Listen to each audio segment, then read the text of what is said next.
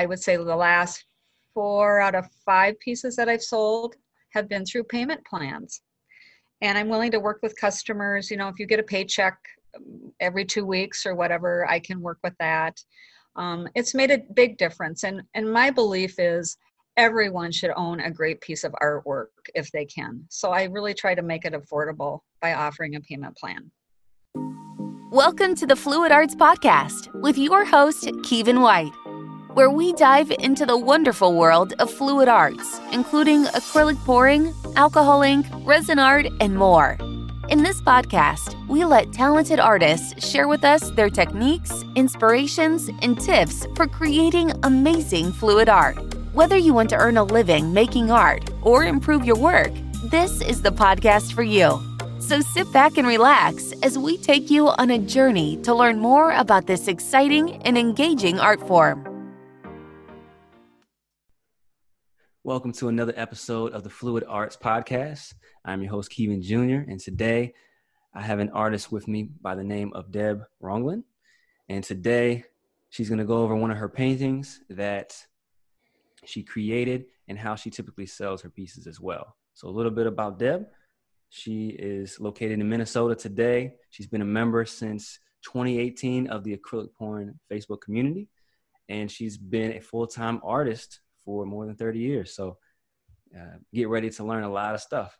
All right. So without further ado, Deb, welcome to the Fluid Arts Podcast. Thank you, Kevan. Thanks for having me on today. Yeah, no problem. How's your day been so far today? It's been great. We have a beautiful fall day here in Minnesota. The leaves have all turned, and I've had a great day so far. Yeah. So with this one specific one that we're looking at today, it's called Midnight Blue, and I kind of wanted to make some general questions that I have. What starting off with inspiration, what inspired you to want to create this one right here? Well, one of the many ways that you can use creative ideas in acrylic pouring are with embellishments, and I love the geode style pieces. That's kind of a signature piece for me, Midnight Blue, and it's got a lot of great embellishments with crushed mirror and diamond chips. It was what you would term a dirty pour. You know, I layered it in a cup and poured it out in the canvas. And there's a lot of great texture that happens in pieces like this. Yeah, the texture, I mean, a number of things, right? When I look at it, it's not only the texture, but the colors. I have a lot of questions to ask you about how you created it. But first, what about the supplies? Like, what are some to make that texture, right? I mean, to me, not using that specific amount of texture before, I wouldn't know what to call it. What are some of the materials that you use for? Okay, that's a great question. You know, I pretty much use like Liquitex Basics for my paint mixture and Floetrol as my pouring medium. I don't use any silicone, although I do often get what they call cells. People are always wondering, well, how do you get those cells? And so it's just basically paint and Floetrol that I mix together. On this particular piece, there's an area of white, and it's got a lot of blue kind of lacing look in it. And what I did was I had a cup of white paint, and I added a little bit of blue in there, and I kind of swirled it around in the cup. Not a lot, but just a little bit. And then when I poured it out, it made that lacing effect in there. So I think that's a really pretty effect. Adds some contrast. And then I pretty much did the rest of it with kind of that same style, just pouring out of a cup. Geode style, often they call it kind of a rainbow pour too, where you pour in layers like an agate or a geode would look in nature. And then some of the other products on there are crushed mirror, and I used a cobalt crushed mirror. And I used an antique crushed mirror, which is more of the one that looks clear. Mm-hmm. And I think you can get those at a lot of craft stores or whatever, but these specific ones I got at winmodernart.com. I do love their products. And then I also used what they call a, I think it's called Atlantic Blue and Midnight Blue metallic powders, and I also get them from winmodernart.com. And I love the contrast of that with, you know, the matte look of the paint and the sparkle of the crushed mirror. Yeah, totally. With the style geode, right? Can, just for, you know, beginners or viewers that may not know what that kind of definition is, can you kind of define what this style is? Geode style. Well, geode style is kind of meant to look like an agate or a geode, you know, when you cut it open, if you've ever seen like an amethyst, I guess would be the most common. And it has that real jewel quality of, you know, open up the rock and you see all the crystal. Yeah. So this is kind of to emulate that as far as how it looks in nature, I guess. Okay. And how long does something like this take you to create? I work in layers. So I get my base layers down first. Sometimes I drop the embellishments, you know, the crystals and the metallic powders right into on top of the paint. Sometimes I mix the metallics in with the paint, and I let it dry, and then I often will come back and look at it again and do another layer on top. So this one, it's hard. I never really count my hours. It's just kind of I feel, but sometimes I start a painting, I leave it for a while, I work on something else. It's not always sequential. Mm-hmm. And then I come back and look at it with fresh eyes again. Yeah, I can understand it. I do that in so many parts of my life. With the colors that you chose, right? That's another big question that a lot of our fans are curious to know. But and we can talk about other paintings that you have on a different time. But with this one specifically, what made you want to go with the colors that you chose? I really am a blue girl. I love blue. Oftentimes, if I'm looking for a color palette to inspire me, I'll go on Pinterest and I'll just maybe type in blue color palettes, or I'll Google blue color palettes or blue and gold. One of the things that inspired me this year is Pantone's color of the year was a blue that is kind of a navy blue, and it's been used in interior decorating now all year. So not that people are completely redoing their homes with that color, but sometimes it's nice to freshen up with a piece of artwork or a throw pillow or something that has a new updated color in it. So I always look at Pantone color of the year every year and kind of keep that in the back of my mind. Not all my paintings this year have been blue, but this is definitely one that one could add to your home decor that would give it a real updated, fresh feel. Yes, and one thing that I did notice when I was looking at the photos that you have is you do a great job of displaying them. Is that like a software where you have like a furniture or a typical living room style, or is that like your home? Sometimes it's in my home. This particular one wasn't. I use a lot of the rooms on, it's called 123RF, R as in Robert, F as in Frank.com. They have a lot of fabulous rooms. They're fairly inexpensive. And I like to stage them because I think it gives people a better idea of scale and what they would look like in their home. Yeah, I would agree with that as well, because it really makes you, it takes it beyond what you would normally just see. All right. And I'm assuming that you type in the dimensions so that they know what it is. Yeah, I do. And usually the photographs are pretty much to scale, but I always put the dimensions in.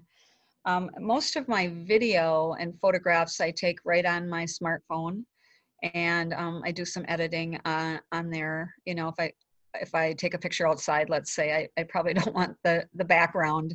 I want to focus on the art. So I do spend quite a bit of time on that for marketing. And I find that instead of just having one flat shot of a painting, especially with social media marketing, I love to do videos and angle shots so people can really see the dimensionality and the 3D quality of the piece that they're considering having in their home. Yeah, and it makes a difference, because when I look at your profile and you just see, even if, like, for example, you use glitter or you have the glass that, or, you know, I call it glass, but it just, you're not able to see those striations from just a straight up, down, or top down photo. Right, right. And being so that, that makes a big difference. Yeah, totally. And then when you sell your art, right, we kind of went over already how you create it and all that sort of stuff. But who would you say ends up buying typically your pieces of art? Well, one thing I found is that artists buy art. I'm an artist, and I buy a lot of other people's artwork. So that's the first thing. If you're marketing on social media, make sure to put your things on, you know, AcrylicPouring.com or some of the other artist pages where they allow you to, and you got to follow the rules on that. But I kind of come from a background where I used to have an open house in my studio every year, or 2 open houses, and people would come in, and like you'd go into a gallery. I have a kind of a gallery space here. But now, especially in times of COVID, social media marketing is really a great way to sell your artwork. And my buyers are, I mean, varied. They're from all over the country and all different walks of life. You know, especially with the acrylic pieces, they've seen my work, like you did, and direct message me and ask me questions about it, and we kind of go from there. Yes, yes. And I want to touch back on that open house. We'll get back to the more of the marketing and promotion side in a second, but how was that? You said, how long did you do the open house? I did 2 a year for probably the last 28, 30 years. And, you know, I here in Minnesota, we've got some major art fairs and things like that too. I've never had a booth.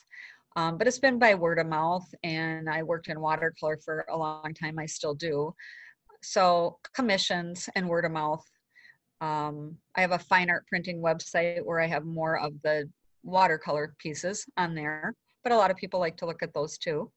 And so now I have most of my acrylic pieces at Deborah Ronglien Fine Art on Facebook. It's Deborah, D-E-B-O-R-A-H. And that is where I'm getting a lot of my traffic from, a lot of comments, a lot of feedback. It's been really great. I love my followers. And I think the thing that is, you know, that came to me, I lived through the 9/11 thing 19, 20 years ago as an artist. And at that time, people were concerned about the economy and what, you know, how far their dollar would stretch. And so I did offer payment plans, and that's what I'm doing again now during the COVID-19 crisis. I would say the last 4 out of 5 pieces that I've sold have been through payment plans. And I'm willing to work with customers. You know, if you get a paycheck every 2 weeks or whatever, I can work with that. It's made a big difference. And my belief is, everyone should own a great piece of artwork if they can. So I really try to make it affordable by offering a payment plan. Absolutely. Yeah, we're big believers in payment plans as well. And is that something that, you know, where'd you get that idea? Was it something that you just kind of thought about, hey, or? Well, yeah, I mean, I was quite thoughtful about that. It's like, how can I help people decorate their homes and get a new piece of art? And, you know, maybe they've lost their job, or they don't want to dip into their savings at this time. And I just remember growing up, and they had layaway, if anybody remembers that. Mm-hmm. You give a down payment at the store, and then you make payments when you could, and when it was all paid for, then you owned that product or that piece. And so that's basically how it works. It's pretty straightforward. Yes. And especially if it's something that you really want, like this. Yeah. I don't know. It's just something when I look at it, I really love your painting. And I was excited to talk to you today, just because there's so many things you do different, especially, like, I'm sure all the things you're doing that relate to like the the presentation part of the product is it seems intentional, right? Like you had already mentioned the angles, yeah, you know, the lighting and stuff like that. But I guess my last question would be kind of like, what advice would you give to listeners who have created their art, they're really proud of it, but they want to, you know, start selling more or, you know, that sort of thing? You touched on social media a little bit, but anything you want to talk about as far as like advice that you learned over the years? Wow. You know, I've had such great opportunities and clientele. I mean, if you're really interested in, let's say, getting commission work, promote your pieces that way. Say I'm taking orders for the holidays. And, if you, I used to, I still do. I can paint, you know, people's lake homes or from travel pictures or anything special. I kind of call it fine art memories. So if people want to contact me for a special piece that they want to design for a family member.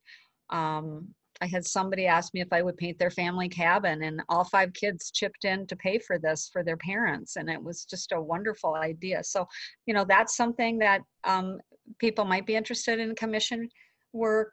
I would just say, you know, there's kind of a rule in sales. It's called show them, show them, show them. If you don't show them, they can't see it. And so, you know, post often on social media, whatever that might be, if it's Instagram or Twitter or whatever, and show your pieces and make sure you have really quality video and photographs. And there's a lot of information even on your specific phone and how to edit and do things like that, because I think that makes all the difference. Yes, you said it best. I'm so glad that we had this conversation today. For the listeners listening, if they want to hear more about Deb, where should they go? Deborah, D-E-B-O-R-A-H, Ronglien, R-O-N-G-L-I-E-N, Fine Art on Facebook. That's my business page. I'm also on Instagram, Deborah Ronglien Fine Art. And I do have a fine art printing website too, if you're interested in. I have a few acrylic pieces on there and a lot of watercolors. And maybe, Kevan, you can put up the link on that too. It's Deborah-Ronglien.pixels.com. And you can contact me through there too, or just DM me through Facebook or Instagram anytime for questions that you might have. Absolutely, yes. For listeners, I will make sure that I put that in there. So in case you're busy at the moment, but yeah, wonderful podcast here, Deb. For the viewers, as always, if you enjoy listening to this episode, then comment below. That helps us out with the rankings, and definitely share this episode with any art friends that you know who are spending a lot of time trying to, you know, who may see this of value. And with that being said, thank you for listening to this week's episode. You know, and we have a Facebook group as well, so definitely join that. We have more than 98,000 members and creators just like yourself. And, you know, that's exactly what she said, that the rule of sales is show, show, show, or they got to see it. What was it one more time? Well, show them. Show them, show them, show them. So yeah, if you want to show them all the stuff that you're creating, definitely check out that Facebook community. And, you know, that's how you just might end up on another one of these episodes. So thank you, Deb, for joining here on us on the Fluid Arts Podcast. And I appreciate you stopping by. Well, thank you so much, Kevan. Happy painting, everybody. See you. If you enjoyed today's episode, then please like and share with your community. And please let us know if you have any suggestions for artists you'd like to hear on our show. This episode is sponsored by AcrylicPouring.com. AcrylicPouring.com is the leading fluid arts website, which provides fluid artists around the world the inspiration and tips they need. If you are new to fluid arts and want to get started now, then go to acrylicpouring.com to learn the 5 fundamentals of making beautiful acrylic pours for free. Also, join their Facebook community, where every day artists just like you are sharing their newest creations that just might end up on another one of these episodes.